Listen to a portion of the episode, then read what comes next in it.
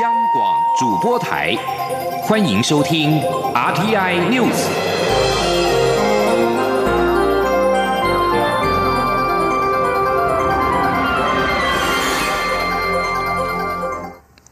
各位好，我是李自立，欢迎收听这一节央广主播台提供给您的 RTI News。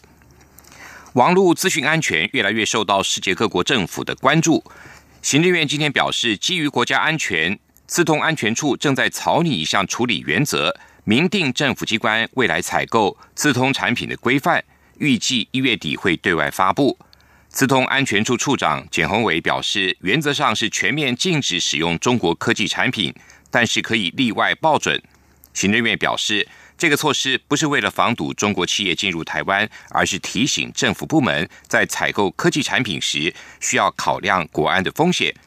行政院长苏贞昌也表示，资安就是国安，政府该有的作为绝对会滴水不漏。记者郑祥云、王维婷的报道。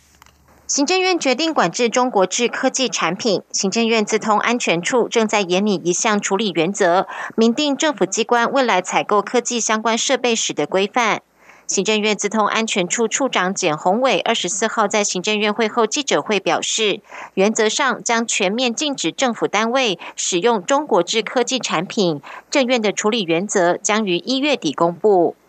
从整个国家安全的观点来讲的话，我们这个处理原则，好，那原则上是属于比较全面性的一个禁止。那最主要是在于风险的考量，那但是呢，我们也考量到说，有些它必须要做一些测试，或者是说有一些特殊的例外的时候，那经过一个登记，哈，经过一个报准的一个情情况之下，好，那会做例外的一个处理。行政院发言人古拉斯尤达卡表示，工程会在二零零八年就曾经发函提示所有招标文件应该明定禁止厂商提供中国制产品，并禁止厂商派遣中国地区人民来台提供售后服务、技术指导等履约服务。二零一二年也再度发函提醒。古勒斯指出，政府管制中国科技产品，并非为了防堵中国企业进入台湾或破坏产业链，而是基于国安风险和政府治安问题，再次提醒政府部门。那么，如果以这个我们是企图防止。中企进入台湾，或是破坏产业链这样子的观点，也没有办法解释跟解决国家安全以及政府的资安要如何解决的问题。所以，我们是希望透过这样子的做法，也提醒中央各部会、各机关，必须要在采购相关的设备、软硬体设备、资通设备的时候，必须要考量国安还有政府治安的问题。根据日本媒体报道，行政院拟将华为、中兴通讯、海康威视等中国科技公司列入黑名单。古勒斯表示，国安会、资安处及各部会正在讨论整理品牌清单，预计三月时会公布受管制的厂商清单，让中央机关了解该厂牌不适合采购。中央广播电台记者郑祥云、王威婷采访报道。在越来越多的国家因为华为的中国官方背景而对它加强安全审查之际，法国外长勒德里安二十三号表示，法国也意识到中国电信设备巨擘华为进入下一代行动网络市场的风险，将会在时机成熟时采取措施，使得法国加入美国、英国、澳洲等多国的行列。勒德里安也表示，这些国家不是抵制华为参与武器建设，就是注意到华为产品的风险而考虑采取行动。行政院长苏贞昌上任之后，指示成立中央与地方建设协调汇报，各政务委员的县市对口目前也已经分工完毕。行政院今天公布了分工表，行政院表示，未来既有的地方跟部会的沟通管道会继续存在。当地方建设推动有挚爱难行之处，可以提报这个平台，由政委来协调沟通。记者王维婷的报道。行政院长苏贞昌要求内阁接地气。行政院二十四号公布中央与地方建设协调汇报正式启动，各政务委员负责数个县市，未来地方建设推动若遭遇挚爱难行之处，地方政府可透过此平台提出，由负责的政委沟通协调。根据分工，政委林万亿主责桃园市、苗栗县、南投县、彰化县；张景森认领基隆市、台北市、台中市、金门、马祖与澎湖；吴正中负责新竹市、新竹县与高雄市；陈美玲为云林县、嘉义县、嘉义市、台南市、花莲县与台东县；吴泽成负责新北市、宜兰县与屏东县。至于政委唐凤、邓正中、罗秉成和龚明星，则因为负责全国性业务，所以并未列入县市认养分工。行政院表示，此平台不定期召开，希望以弹性、快速、克制化的方式回应地方需求。行政院发言人古勒斯尤达卡说：“他必须要是克制化来回应各地方县市政府的需求，所以当各地方县市政府有任何的需求，像……”负责的政委来提出的时候，政委就会按照这个主题来召开相关的协调平台。我们的目标也是希望可以避免流于形式，而不是固定一定在哪一天一定要开多久的会，而是我们必须弹性、快速、有效率的应应各地方政府的需求。近日，台中市和交通部对山手线的问题立场不一。媒体关切此案是否会提至中央与地方建设协调汇报讨论。古拉斯表示，若台中市政府认为财务计划有挚爱难行之处，与中央政府没有共识，就可以透过对口政委召集协调。古拉斯表示，中央与地方建设协调汇报，替中央与地方沟通再开一扇门。近期各对口政委也会向县市首长说明。中央广播电台记者王威婷采访报道。经济部长沈荣金今天表示，经济部今年拼经济将会从出口、投资、建设、消费等四个面向冲冲冲，包括维持去年的出口水准，扶植四十家台商回流，完成今年太阳光电跟离岸风电的建设目标。另外，还包括节能家电、电动机车的补助等，为内需市场加温。记者谢嘉欣的报道。经济部长沈荣金二十四号与媒体参叙，谈到新春展望时表示，尽管在美中贸易纷扰下，各界对今年景气皆不看好，但经济部今年要从四个面向冲冲冲拼经济，并要让人民有感。首先，在出口方面，沈荣金指出，经济部会持续以“五加二”创新产业、新南向政策促进出口，目标是稳住今年的出口，维持和去年一样的水准。其次，则是持续吸引台商回流，包括修正产创条例，延长十年优惠，并加码研发抵减税率，将人才培育纳入抵减项目。另外，也透过欢迎台商回台投资方案，加速回流。目前已完成审查。四家业者的回流申请案，带动新台币一百八十七亿元的投资，创造三千个就业机会。未来还有四十家台商渴望成功回流。沈荣金说：“包括广达、庆丰富。”智邦还有一家，它不方便提供，但是这家也很特殊，是一个传统产业，它已经打进了国际科技大厂的供应链。至于建设，沈荣金表示，会以太阳光电、离岸风电为主，前者两年计划已达标，今年目标是完成一点五 Gigawatt 装置容量建制，预计带来九百亿投资。离岸风电方面，本土业者尚伟今年底前将建制一百二。二十 megawatts 的示范风场，预计有两百二十四亿投资。最后则是内需，沈荣金指出，会透过节能家电补助、电动机车补助来刺激消费。另外，针对内需型服务业，经济部也会以举办卤肉饭节等活动来提振买气。中央广播电台记者谢嘉欣采访报道。而为了吸引台商资金的回流，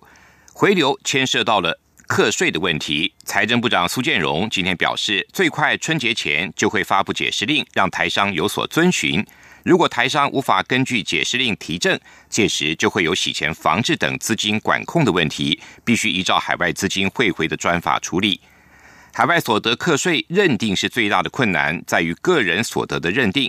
赋税署署长李庆华表示。搜集目前台商的反应，由于公司所得的相关报表跟账册，因此认定没有问题。但也有台商表示，早期投资是使用个人名义，经过多年，在整个资金池里早已经无法分辨个人或公司所得。财政部表示，像是一些难以认定的所得，加上台商无法举证，就无法适用解释令，必须另走专法处理。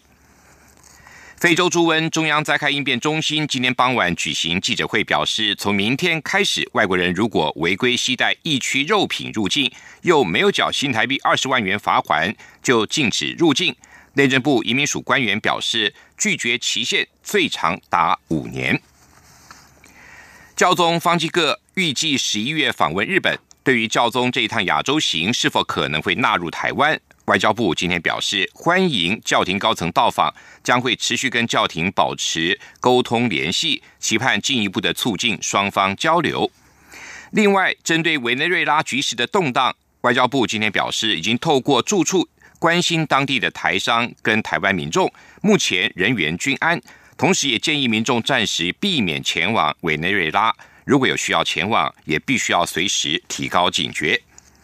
继续就来关心委内瑞拉最新的情势发展。反对总统马杜洛的国民议会主席瓜伊多，二十三号自行宣告就任临时总统，立刻获得拉丁美洲许多政府的支持。但是，委内瑞拉石油业、军方跟最高法院依然支持马杜洛。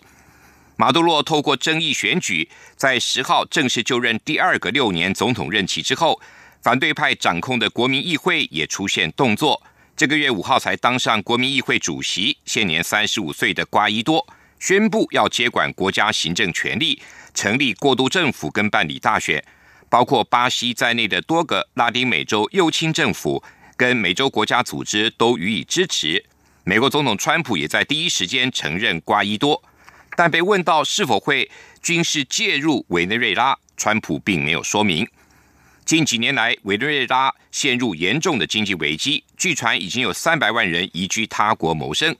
马杜罗政策被控是造成危机的主因，但是他却采取打压异议的手段，为了对抗国民议会，还建立了全是自己人马的制宪议会。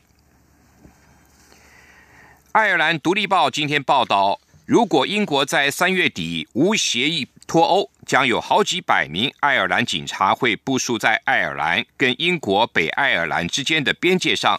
以防守边界。欧盟成员国与英国的北爱尔兰之间，未来是否会出现实体边界或硬边界的问题，已经成为英国国会是否批准英国首相梅伊与欧洲联盟所达成的脱欧协议草案的主要障碍。这也将是英国脱欧之后跟欧盟唯一的陆地交界。报道引述爱尔兰警察首长哈瑞斯跟高级官员二十三号的会议指出，警方正在草拟一项紧急计划，以应对最糟糕的状况。报道引述消息人士的话指出，沿着北爱尔兰和爱尔兰之间五百公里长的边界，估计三百个边界的检查站可能需要部署大约六百名警力。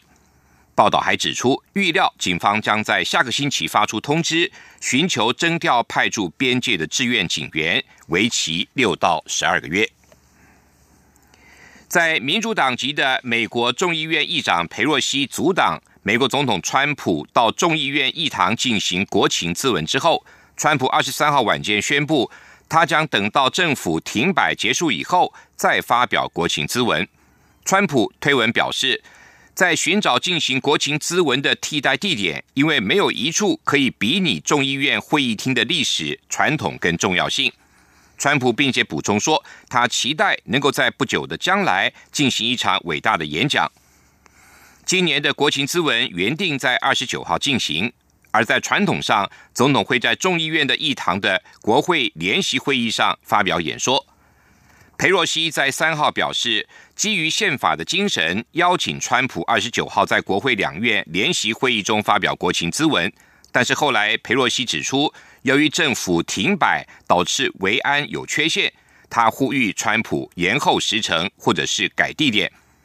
由于川普坚持纳入五十七亿美元的美墨边界的围墙费用，使得支出法案在国会卡关，大约有四分之一的联邦政府。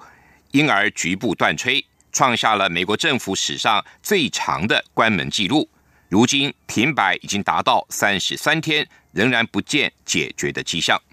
这里是中央广播电台台湾之音。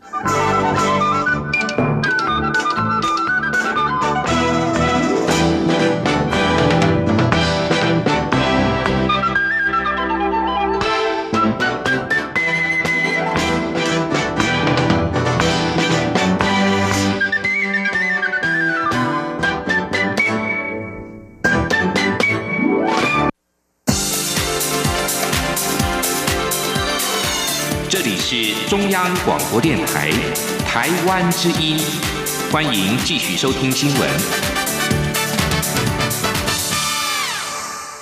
欢迎继续收听新闻。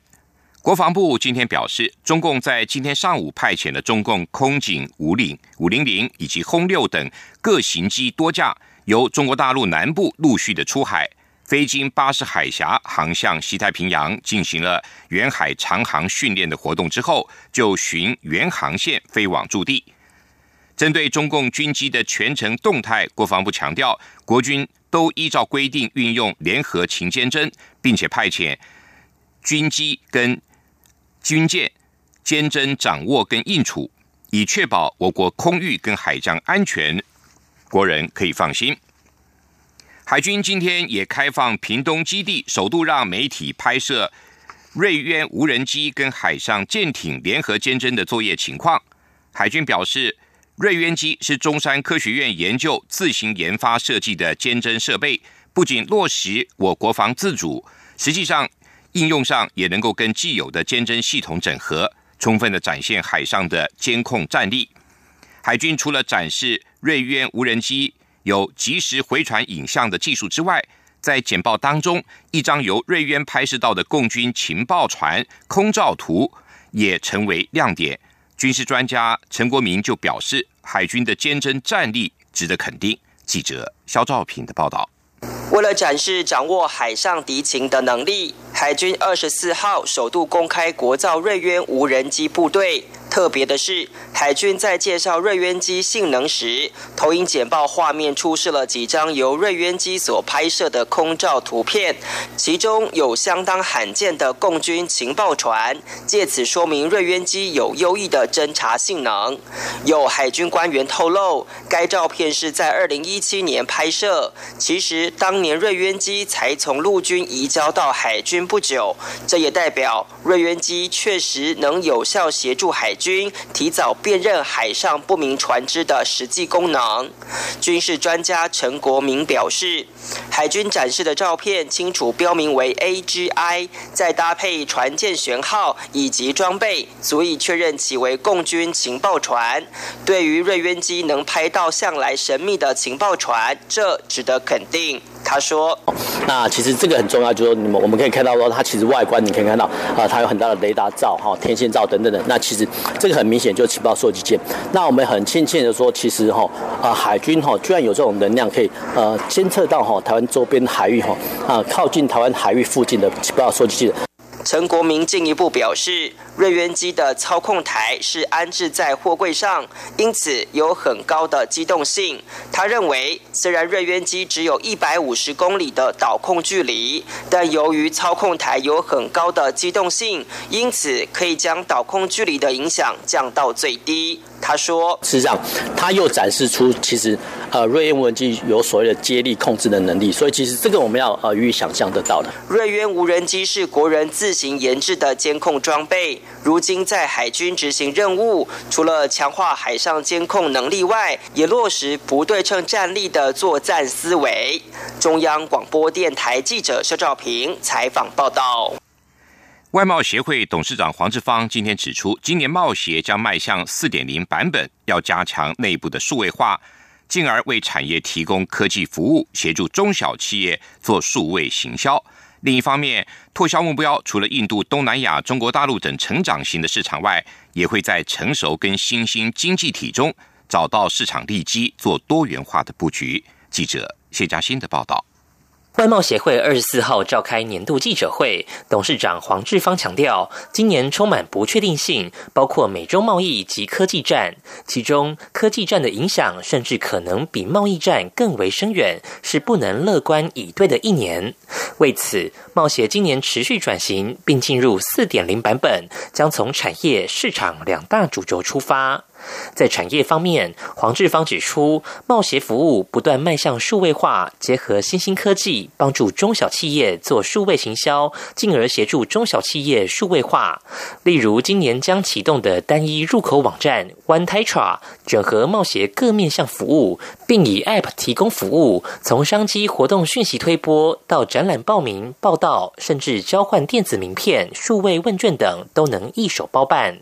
在市场方面，黄志芳强调，仍会锁定印度、东南亚、中国大陆等成长型市场，同时也会重视在成熟新兴市场的多元化布局，像是在土耳其举办台湾周，而在欧美市场也考虑以台湾形象展切入。另外，今年二月，贸协也要在号称新创之国的以色列新增据点，具有重要的战略意义。他说。这个据点更重要的战略意义，就是在于说，它必须当我们国家产业的眼睛跟耳朵，然后它必须是我们国家产业跟以色列合作的桥梁，特别是在新创跟科技产业方面。这是这个办公室最重要的任务。黄志芳也特别提到，在新南向国家举办台湾形象展是物超所值，每场次平均投入约新台币一千多万，总共创造六点五亿美元商机，还带来国家形象宣传效益。今年形象展将深入马来西亚、印尼、菲律宾等国的二线城市，推广台湾软硬实力及形象，深化新南向交流。中央广播电台记者谢嘉欣采访报道。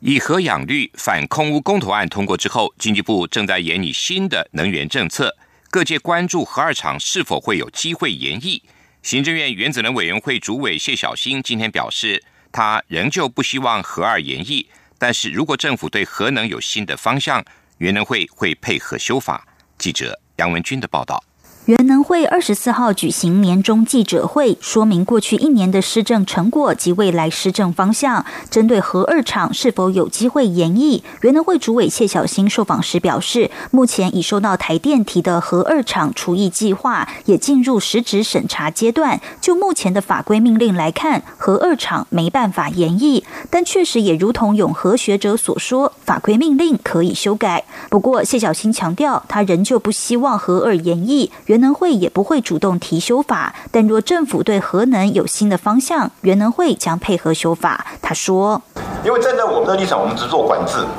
那么如果说呢，社会大众、社会大众或是能源政策需要我们做这个东西，我刚才讲，就算是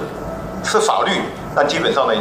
也可以修正，那就送送到立立法院里去审查。谢小新指出，这些法令修改后必须送立法院核备，也就是说，立委照样可以要求备询，过程可松可紧，且从立法院前还要公告，凝聚社会大众意见，不可预知的因素很多，不是原能会开个会就可以决定的。至于为何不赞成核二厂延役，谢小新指出，除了目前法令上不允许外，核二厂燃料池已满，燃料棒拿不出来，核废料问题难解，实际面根本没办法继续运转，这也是一大问题。对于核一厂及核二厂的干主设施卡关，谢小新也指出，原能会已确认相关设施安全无虞，期盼后续能看到转折，让新北市政府、台电、原能会三方都能得到满意的结果。中央广播电台记者杨文君台北采访报道。文化部所属的台湾漫画基地今天正式的落成揭幕。文化部长郑丽君表示，未来这个基地将成为台湾漫画创作者的家，提供国际驻村跟跨域的媒合平台，打造台漫成为台湾文化的品牌。记者杨仁祥、江昭伦的报道。历经一年多的设计施工，文化部将位于台北市华阴街两联栋四层楼建筑打造成全台首座漫画基地，在二十四号正式宣布开幕。一楼为咖啡与漫画主题商店，二三楼为展览空间，四楼则提供漫画创作者场域。主视觉更立姚小青阳设计，以发射台造型，象征台湾漫画基地将接轨国际，透过漫画与全世界交朋友。包括资深漫画家刘先清等老中青漫画家也齐聚一堂。开心本土漫画家终于有了属于自己的家。刘新清与萧炎中就认为，台湾漫画基地的揭幕代表本土漫画终于获得政府重视，与过去威权时代遭到打压的情况大不相同。萧炎中说：“这是对本土原创来讲是一个很大的鼓舞，因为我从事漫画三十几年，一直到今天才看到台湾的漫画家有一个家，那有一个有一个家，对我们来讲是一个很重要的底气。”那这个家其实也代表着政府重视这件事情。资深漫画家邱若龙则希望，有了基地之后，台湾漫画家未来更要思索如何创造出属于台湾自己风格的作品。邱若龙说：“今天有一个家，是一个开始。漫画家不再是一个好像古时候以前哦，漫画家好像是过街老鼠一样。好，小孩子看漫画会被打，现在不一样。但是呢，漫画家自己要去想，我们要做什么样的作品呈现出来，尤其是。”在这个地球村，我们台湾的漫画家应该要拿出自己的作品。文化部长郑丽君表示，台湾漫画基地是献给所有创作者与漫画爱好者的家。虽然空间不大，但麻雀虽小，五脏俱全，也将成为提供政府政策咨询的重要窗口。郑丽君说。那么未来，呃，这里将会呃成为漫画的主题商店，呃，创作者发表交流的空间，啊，以及国际驻村呃的呃共创的一个呃这个平台。那么也会作为呃 ACG 跨域发展的呃投融资啊以及 IP 发展呃跨域合作的呃一个媒合的一个重要的机制。那么呃我们最后也会有漫画家的一个呃相关法服跟。创作上的支持啊，以及政策咨询的一个服务的窗口。不止催生漫画基地，郑丽君强调，政府还有其他相关配套措施陆续推出，也会在华山与空总设置 IP 实验室与虚拟摄影棚，全力推动内容产业发展，希望让台湾漫画走上国际，让台漫成为台湾文化品牌。中央广播电台记者杨仁祥、张昭伦台北采访报道。继续进行今天的前进新南向。前进新南向。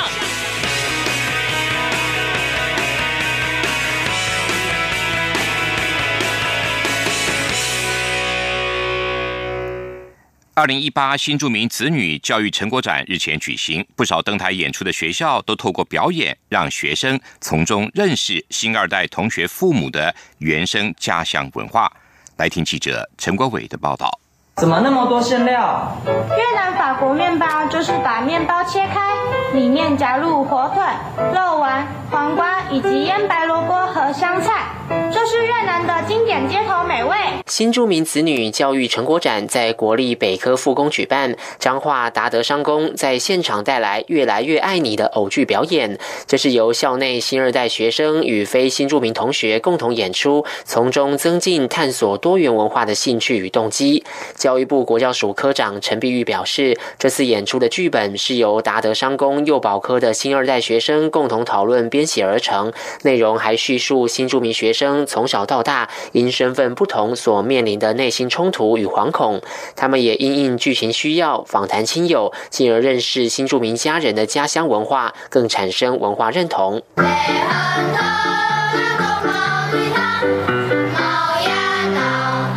苗栗后龙的成功国小则带来越南语合唱表演。陈碧玉指出，成功国小是一所七班的小校，全校九十九名学生，有二十二名是新二代学子。学校邀请越南家长到校教导孩子律动，认识歌词含义，借此学习越南语言及文化。他们也是从相关的歌曲中，能够认识他的呃母亲的原生家乡。让新著名的语文学习的种子，让他从国小阶段就在学校中慢慢的发芽。陈碧玉表示，为了厚植新二代的国际竞争力，国教署今年将持续推动新著名子女宿根活动、国际职场体验与国际交流，使新二代学子得以发挥多元语言与跨文化优势，期盼成为我国与东南亚国家的重要桥梁。中央广播电台记者陈国伟台北采访报道。体现大学的社会责任，国立高雄大学与印尼菩提心曼陀罗基金会携手推出了友善雨林咖啡跟棕榈糖，既照顾当地小农的生计，也改善滥伐雨林的情况，达到生态永续的发展。日前举行品牌标志及包装设计评审会，由工艺跟创意设计学系的学生团队胜出，预计将在今年上半年正式上架。评审活动负责人、高雄大学尤努斯社会企业研究中心主任杨永凯表示，咖啡豆、棕榈糖都产自印尼的巴东石林潘雨林，由曼陀罗基金会辅导当地民众栽种制造，协助建立稳定经济的收入，进而减少卖地给财团或者参与。盗伐采木的可能性。以上这一节 RTI News 由李自力编辑播报，谢谢收听。